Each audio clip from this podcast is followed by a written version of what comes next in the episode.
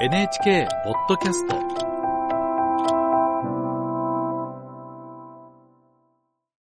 韓国からですえーソウルではある路線バスが話題になっているそうですえーソウル支局の長野圭吾ディレクターに聞きます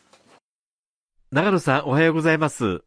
おはようございます。どのようなバスなんでしょうか？はい。先月から都心のど真ん中を走り始めた自動運転バスなんです。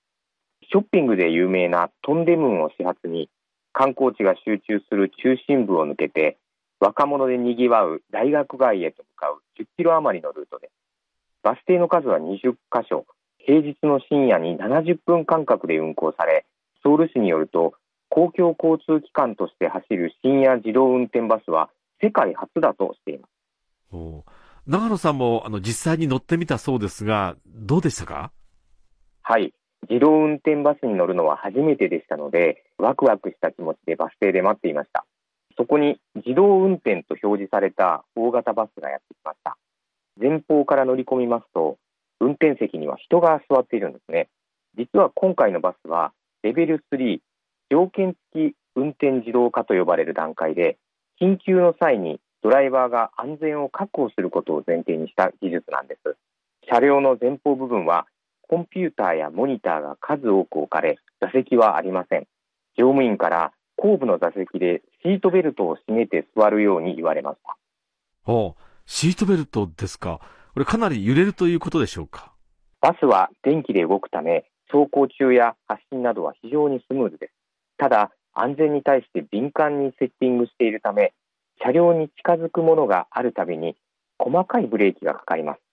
乗り心地という面では、やはり人間の運転とは少し違うなと感じました。うん。都心の真ん中を走るということですけれども、衝突などの危険は感じませんでしたか？はい。バスはですね、路線バス専用のバスレーンを走行していますので、大きな不安は感じませんでした。ただ、すぐ隣の車線では、一般の自動車やバスが激しく行き交っています。自動運転バスのシステムを開発した会社に安全をどう確保しているのか取材しました。バスは車に搭載されたセンサーやカメラ、位置情報を知らせる GPS、また道路側にも50以上のセンサーがあって、車両や歩行者、信号などの情報をリアルタイムに収集しています。その情報を車内に搭載された AI が分析し、加速や減速、ブレーキなどのタイミングを決めながら走っているそうです。二重三重の安全システムが構築されていて、ここまでのところ大きな事故は起きていないとのことです。うん。この韓国の自動運転バス、今後どうなりそうですか？ソウル市は世界最高水準の自動運転都市を目指すというふうにしていまして、運行区間をさらに伸ばす予定です。また韓国の警察庁は先月、完全な自動運転の実用化も見据え、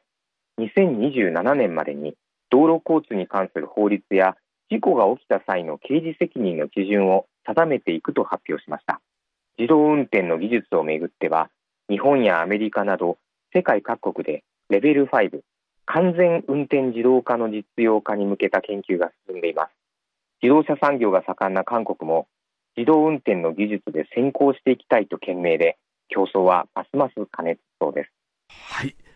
ソウル支局の長野圭吾ディレクターに聞きました。